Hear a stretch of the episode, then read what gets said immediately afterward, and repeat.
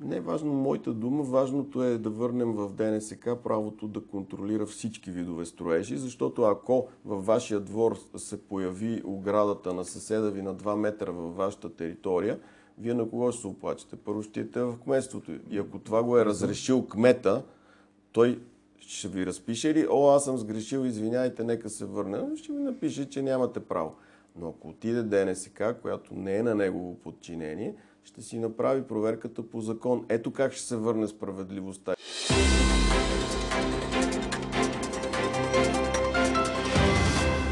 В Националния план за възстановяване и устойчивост са предвидени 1,5 милиарда лева за енергийно обновяване на публични и многофамилни сгради и жилища.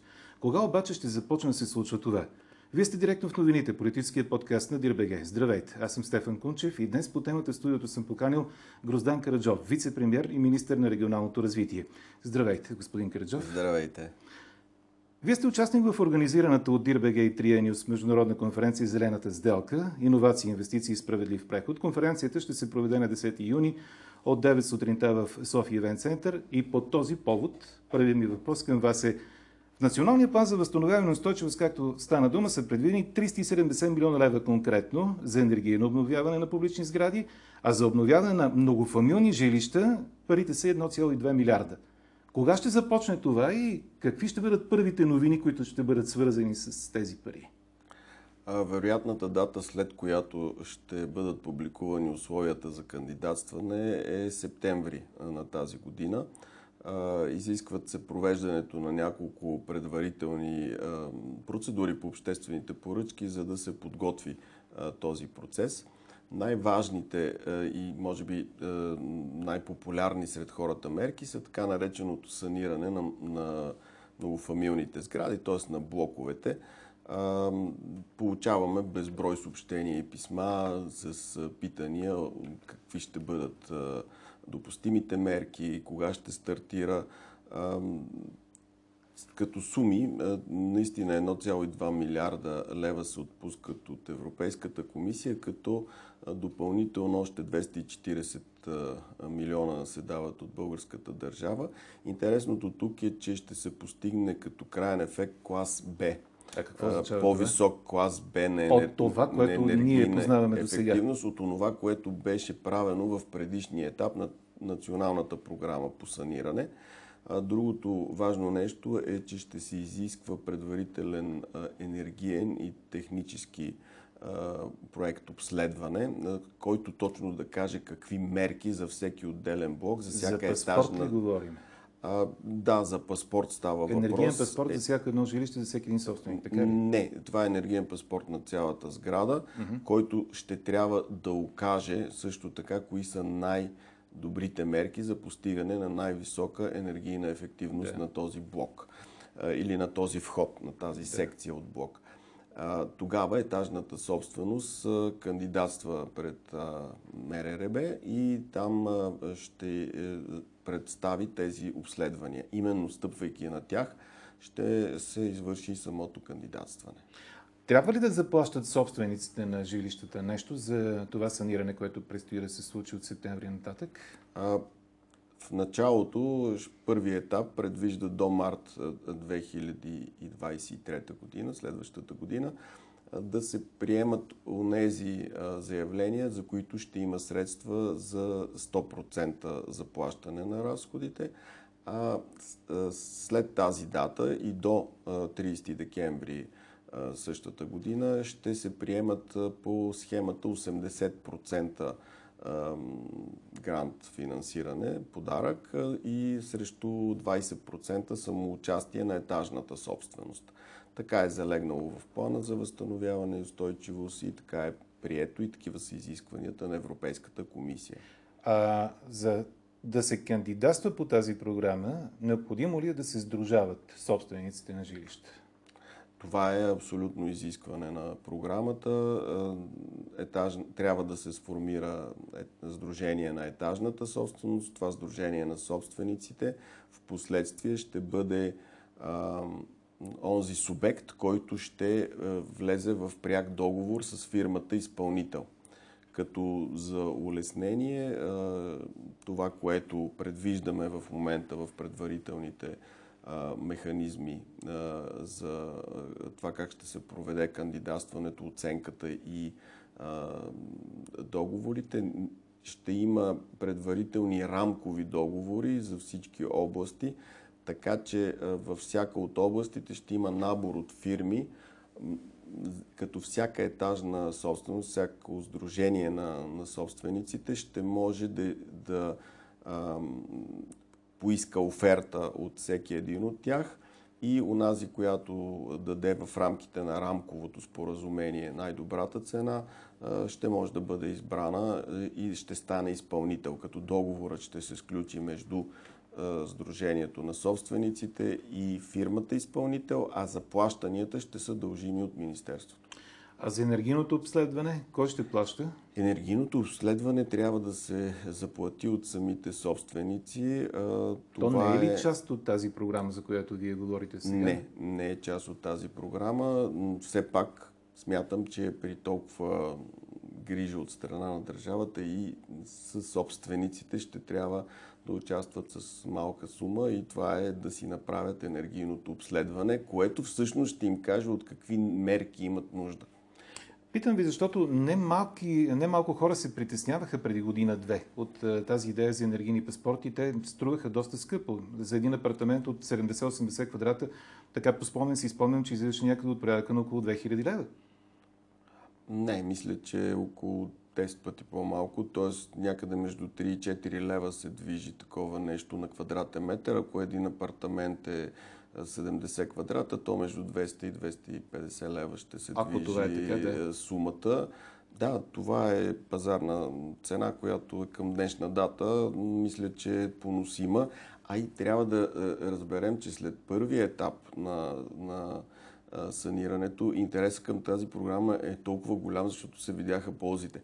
Когато при сегашните енергийни цени имате ползи от 30-40% върху скъпите сметки за енергия е сега, стимул, да. в момента мисля, че никой вече не поставя въпроса за това, че ще се участва с 200-300 лева или дори повече в е, една такова страхотно мероприятие, което ще доведе до смисъл до економия. Тези средства, вместо да отидат за енергия, ще отидат за други неща в семейството. Това е директна подкрепа на българското семейство. Интересно обаче как ще изберете онези сдружения на собственици, които ще влязат в първата част от програмата, където ще бъде 100% грантовете финансиране а другите да останат там, където ще бъдат 80.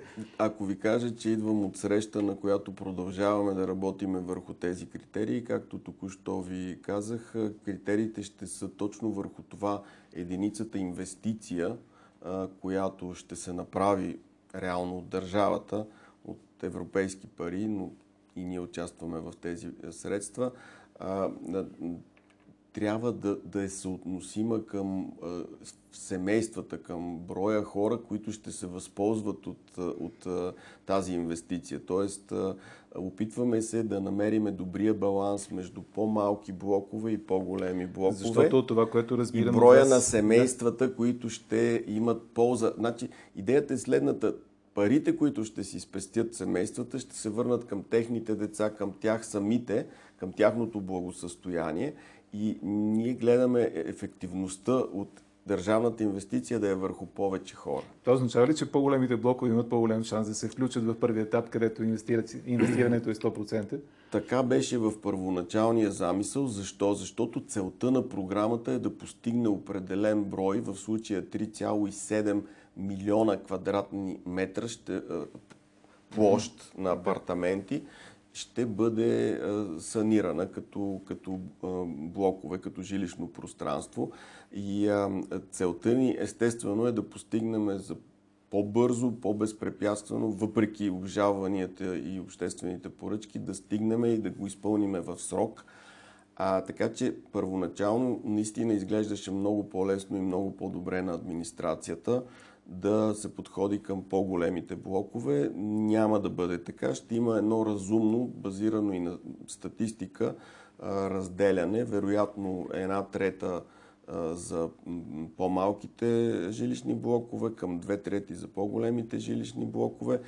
Като казвам жилищни блокове, имам предвид, това си е статистически доказано, 36 апартамента е границата между по-малки и по-големи mm-hmm. такива блокове, така че ще има съотношение, вероятно две трети към една трета, за да се отчете тази динамика и всъщност да не е само най-големите да получат, пък малките да няма смисъл изобщо и да кандидатстват.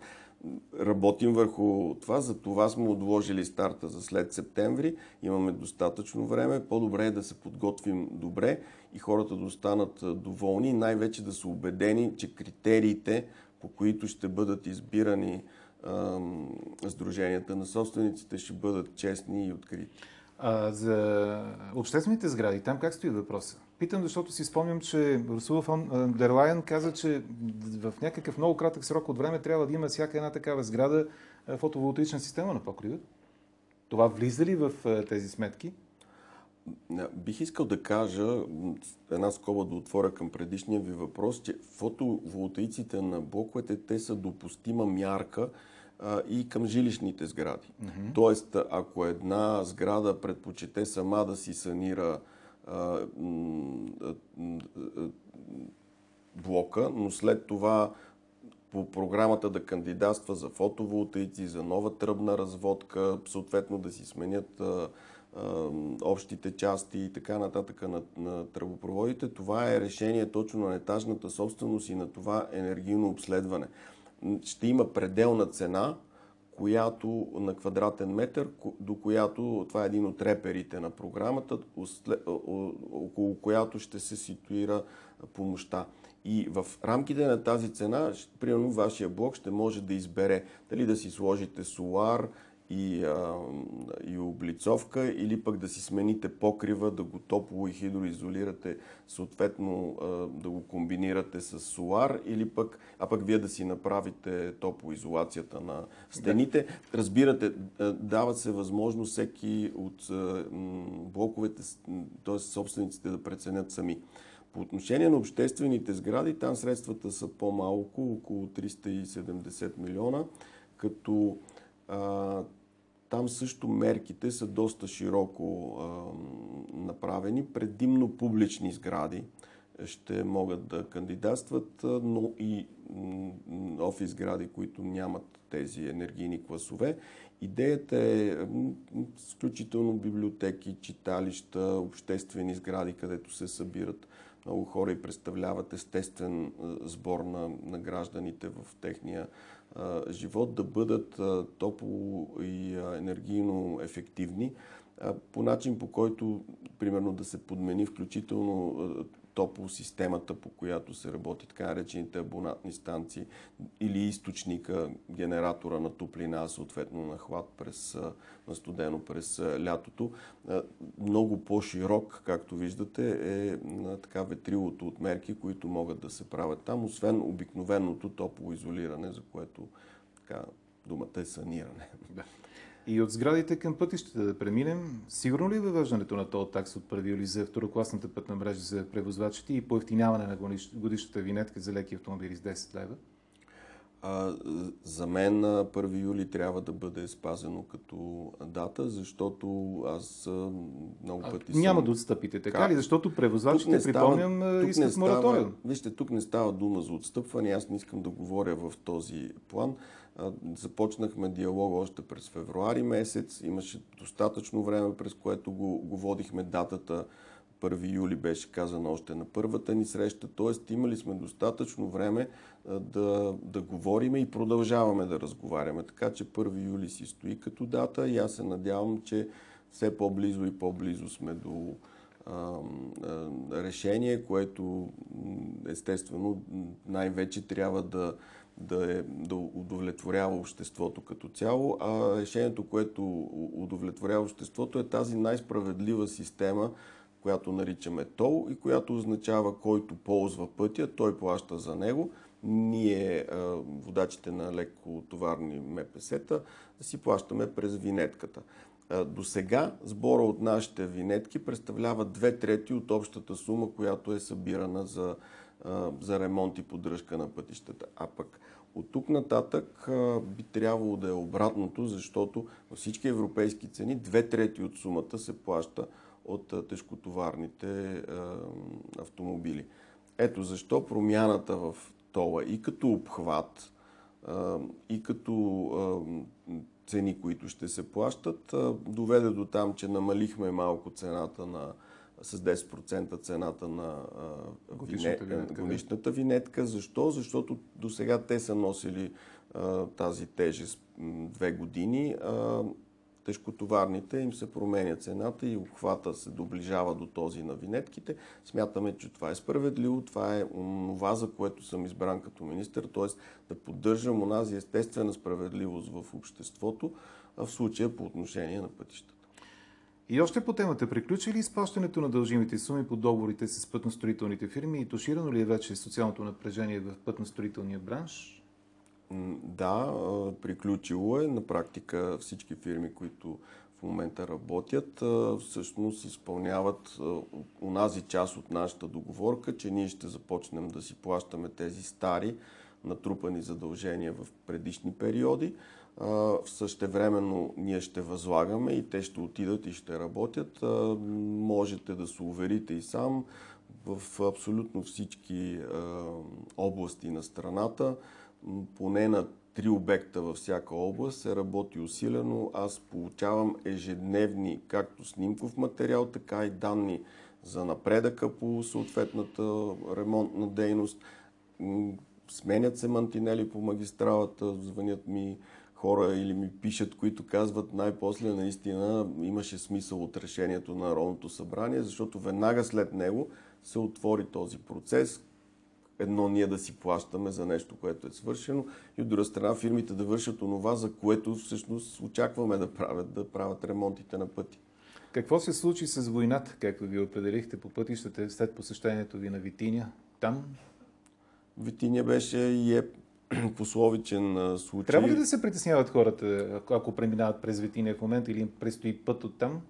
А, вече не. Първо бих казал, че една втора от обходния път, стария път през Витиня е вече готов и отремонтиран. Може да не е красив, т.е. има огромни, огромни кръпки, но те са... Не и огромни дубки, предполагам. Не, но те са от нов асфалт, равнеността на, на, на шосето се възстановява, все по-безопасно е товарните камиони да минават оттам. А защо те минаваха оттам и в двете посоки? защото имаше много тежък проблем, не е този, който виждаме на екрана на вашия телевизор, един от ригелите, т.е. унези кубилици, така да се каже, които носят цялото mm-hmm. платно а, в а, едната посока, беше в а, критично състояние пред така драматично щупване. А, а това е много тежка криза. Заради това целият трафик беше свален долу. Сега, когато започнахме да ремонтираме обходния път, смятахме да качим половината трафик а, горе върху а, а, магистралата, която минава през, през Витиня. Обаче се оказа, че и от другата страна има такава. След прегледа когато пукна пролета, видяхме, че и от другата страна има такава критична повреда. Така че се наложи известно време с тирове в двете посоки да ремонтираме обходния път. Междувременно с много високотехнологични материали, карбонови е, е, платки, успяхме да, е, успяхме да задържим тази критична авария в ригела на, на моста на Витиня. И а, в момента от няколко дни сме пуснали а, в едната посока, в посоката към София, сме пуснали а, тежкотоварния трафик, така че облегчихме долу ремонта, облегчихме и движението на тежкотоварния трафик. Аз започвам да си отдъхвам, защото не получавам а, съобщения от а, шофьорите на тирове, които ми изпращат видеосъобщения за ада, през който трябваше да минават Напротив, дори получих едно-две благодарности, такива в видеообращения. А кога се очаква да бъде готово всичко, пък макар и с големи кръпки? След 3 месеца. А не, а, а, отдолу, отдолу ще бъде готово след около 10 дни, даже по-малко. Да. Ще бъде готов а пътя, а магистралния път след 3 месеца ще сме заздравили и двата ригела и ще бъде направен цялостен ремонт на, на виадукта, така че да качим обратно и, двата, и двете посоки на движение на тежкотоварните автомобили. това на практика ще разтовари обходния път, който минава долу под виадукта и той ще може да бъде довършен в още по-добро състояние, така че ако не дай Боже пак се наложи да се ползва, да можем да свалим без никакви опасения за безопасността тежкотоварен трафик или дори лекотоварен. Като ви слушам, как мислите, ще се случи ли 4 годишната програма за ремонт на пътищата, която обявихте когато, като приоритет при представянето на екипа си? Тогава казахте, че над 3000 км пътища и съоръжения са планирани за ремонт през тази година, за които са предвидени почти 3 милиарда лева. Това, което сега говорите, част ли от този план или това е нещо извънредно и те първо предстои да видим как се случва този план?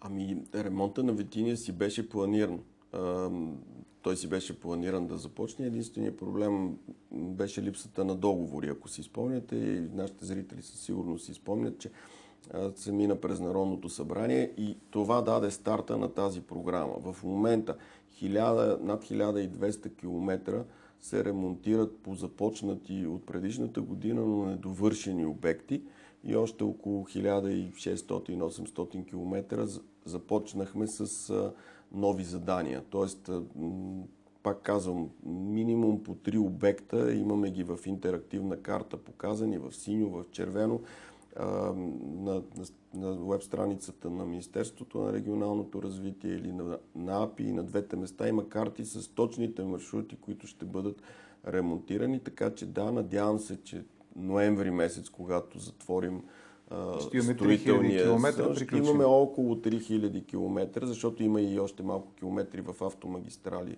А, така че да, мисля, че около 3000 км ще постигнем. Влиза ли в а, този километраж и ремонта на Дунав мост при Русе? Да, ремонта на Дунав мост в Русе е с приключен а, технически проект. В а, момента очакваме съгласуването му от Национална компания железопътна инфраструктура, защото знаете, там има и железопътно да. трасе. Ние трябва да получим тяхното съгласие, да, за да започнем ремонта. И веднага след а, това съгласуване ще обявим и обществената поръчка за изпълнител. С други думи, най-вероятната дата на старта на този ремонт ще бъде през септември или октомври на тази година.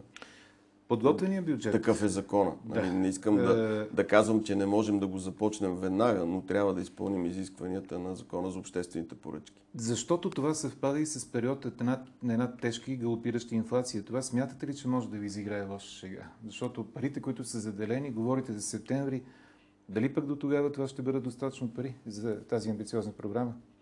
В а, рамките на Министерството сме били достатъчно предвидливи, тъй като работехме бюджета си в условията на, на вече случващата се инфлация, така че имаме достатъчно средства да поемеме и евентуалната индексация, която се задава.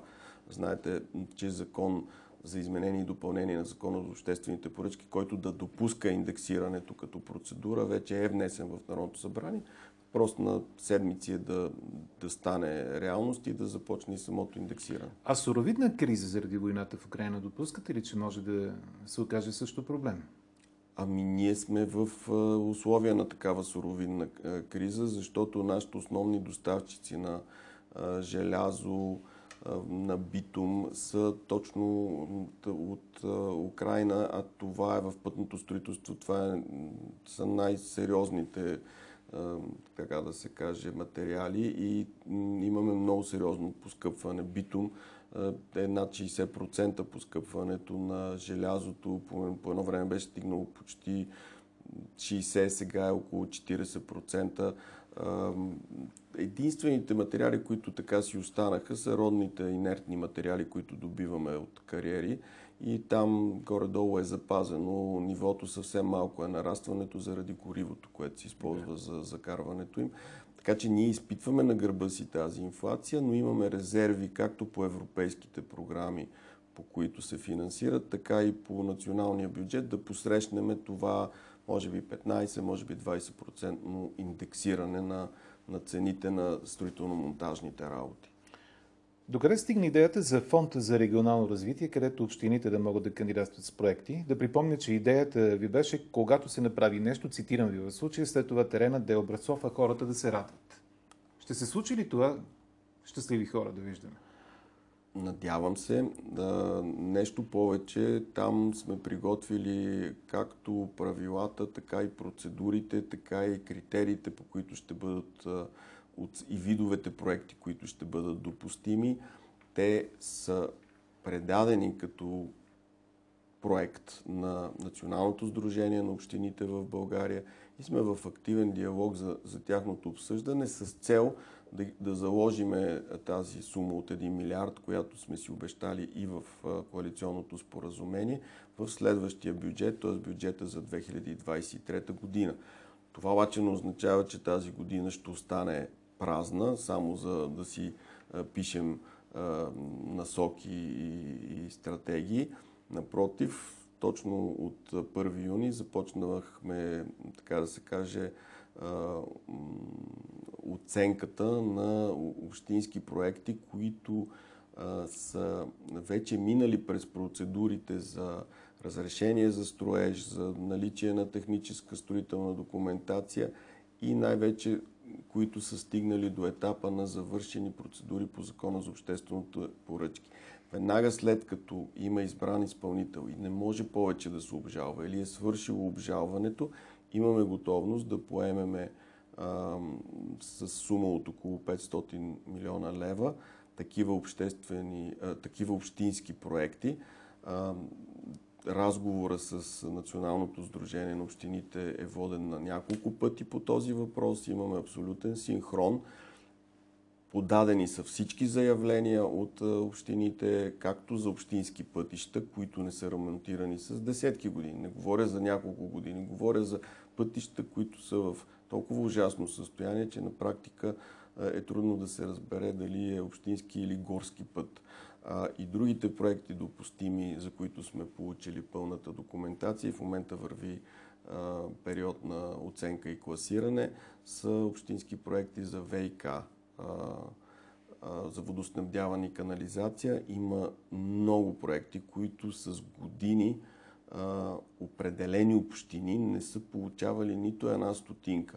Общини между 2000 и 6000 души еквивалент жители, както се казва, не са получавали средства, защото единият източник е била програмата за селските райони до 2000 души, а другото е било по програмата за околна среда и представете си, всичко останало е било просто забравено. Сега тези общини са наистина на края на, ножа е опрял до кокъла и а, ние започваме така едно усилено финансиране, за да поне малко от малко да решим проблема на хората. И да, ако сте на режим на водата, ще се радвате и ще сте усмихнат след като най-после кмета вашия получи средства от а, Министерството и реализира така дългочакания проект.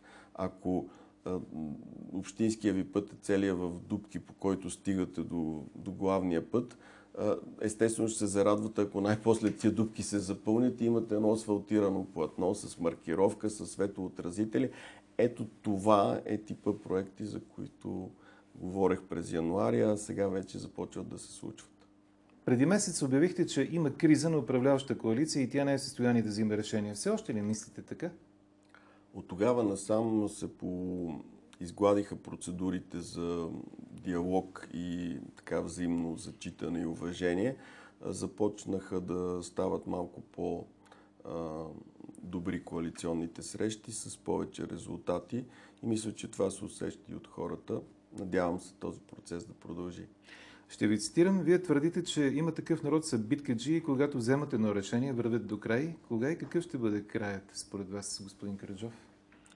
Е, да се надяваме, че краят ще бъде пълен мандат. А, иначе са биткаджи го казах, защото когато застанат зад един принцип или зад една кауза, няма никаква причина, която може да ги отклони. Аз го видях в, реалните, в реалната политика, в реалната работа вся, всеки принцип, който макар да удря върху рейтинга на някого или върху рейтинга на цялата партия или на мен като министъра, когато е правилното решение, когато е принципното решение, ето както примерно за то, спокойно можеха да кажат, хайде да не стават протести, преди малко показвахте кадри от протестите, хайде да не създаваме такива турбуленции в обществото. Хайде по-кротичко да вървиме. Напротив, обади ми се лично председателя на партията, Слави Трифон ми казва всичко, което трябва да се направи, всичко, което е справедливо да се направи, ние сме за теб. Изобщо не се страхувай. Споменахте Слави Трифонов. Аз спомням за един негов призив, който вие обещахте да спазвате още през, в началото, когато стъпихте в длъжност като министър на регионалното развитие. Тогава вие обещахте, че ще има ден от седмицата, в който вие ще приемате хора при вас, които да могат да ви задават въпроси. Спазвате ли обещанието си? Да, да. Този ден е събота, специално избран да е почивен ден, за да е удобен на гражданите. И в разстояние на 5 астрономически часа приемам около 12 човека всеки път, което е крайно недостатъчно, защото записващите се са повече от онези, които успявам да, из, да се каже, да се срещна и обмислям нов вариант, в който да включа и заместник министри и юристи и представители на ДНСК в тези срещи, за да може с прямо конкретиката, аз вече виждам какви са основните въпроси, които, с които хората идват Какво при ви мен. питат най-често хората, когато идват при вас? Ами най-често са тотално обезверени от липсата на държава в по-малките населени места, говоря за градове, но не от калибъра на София и Пловдив, там където реално общинските администрации отговарят за всичко, което е в областта на строителството. Но когато нещо несправедливо бъде подписано или незаконно, те отново отиват и се жалват пред същата тази администрация, казвайки, че тя самата е корумпирана или че самата администрация е сгрешила закона. Естествено какво и казва администрацията? А, не, не сме сгрешили тук и, си, изхвърлят техните жалби в кощетата. А защо се получава така? Защото сградите от така наречения четвърти, пети и шести клас, това са обаче сгради, които са от 15 метра надолу са изключени изцяло от контрола на централната държавна власт. Тоест, ДНСК, дори с регионалния си клон, Дирекцията за национален строителен контрол, не може да отиде да провери тези обекти. Всъщност може да отиде, но ако напише предписание към местната администрация, то не е задължително за нея. Тоест, това си остава едно такова хвърчащо писмо. Хората идват при мен и ми казват, съседа... А вашата дума вече значи ли нещо за тези местни администрации? Извинете, че ви питам така, но това е важно да го кажа. Не е важно моята дума, важното е да върнем в ДНСК правото да контролира всички видове строежи, защото ако във вашия двор се появи оградата на съседа ви на 2 метра във вашата територия, вие на кого ще се оплачете? Първо ще идете в кметството. И ако това го е разрешил кмета, той ще ви разпише ли, о, аз съм сгрешил, извиняйте, нека се върне. Ще ви напише, че нямате право. Но ако отиде ДНСК, която не е на негово подчинение, ще си направи проверката по закон. Ето как ще се върне справедливостта. И затова хората казват няма държава. Те идват и ми казват, ми питате за най- най- най-важните да, случаи. Ами една втора от всички случаи, с които идват хората при мен, са тотално обидени, тотално разочаровани, тотално обезверени от липсата на контрол върху местната администрация. И накрая, какво се случва с Младежкия театър в София, на който Комисията за енергийно и водно регулиране поиска да вземе част от сградата? Решен ли е там въпроса вече или да очакваме протест? Аз а, казах ясно, че за мен а, театърът а, има какво да прави в тези помещения. Срещнах се с неговия директор, с представители от Младежкия театър тяхната прекрасна идея е да направят малка куклена сцена, за която са им нужни помещения както за реквизити, така и за гардероб, така и за репетиционна. Така че всяко едно от тези помещения те отдавна са му намерили своята функция и а, за тях това не е а, отпаднала необходимост. Тоест те имат необходимост от тези помещения и аз като последната инстанция, която трябва да провери а, това обстоятелство, преди да бъде внесено в Министерския съвет, съм убеден, че няма отпаднала необходимост, съответно няма как да придвижа тази а, преписка и затова казах, а, това нещо ще се спре до тук. Ние сме длъжни, когато има културна функция, която е за всички граждани, да предпочетем културата и духа на нацията, пред това да намерим офиси за администрацията. Сгради има много. Държавата разполага със средства. Ние офиси е, за, за, за работеща администрация винаги ще намерим. Но театър и духовна култура, мисля, че трябва да я пазим. Благодаря ви за този разговор. Това беше всичко за днес. Вице-премьерът и министър на регионалното развитие Гроздан Караджов. Директно в новините.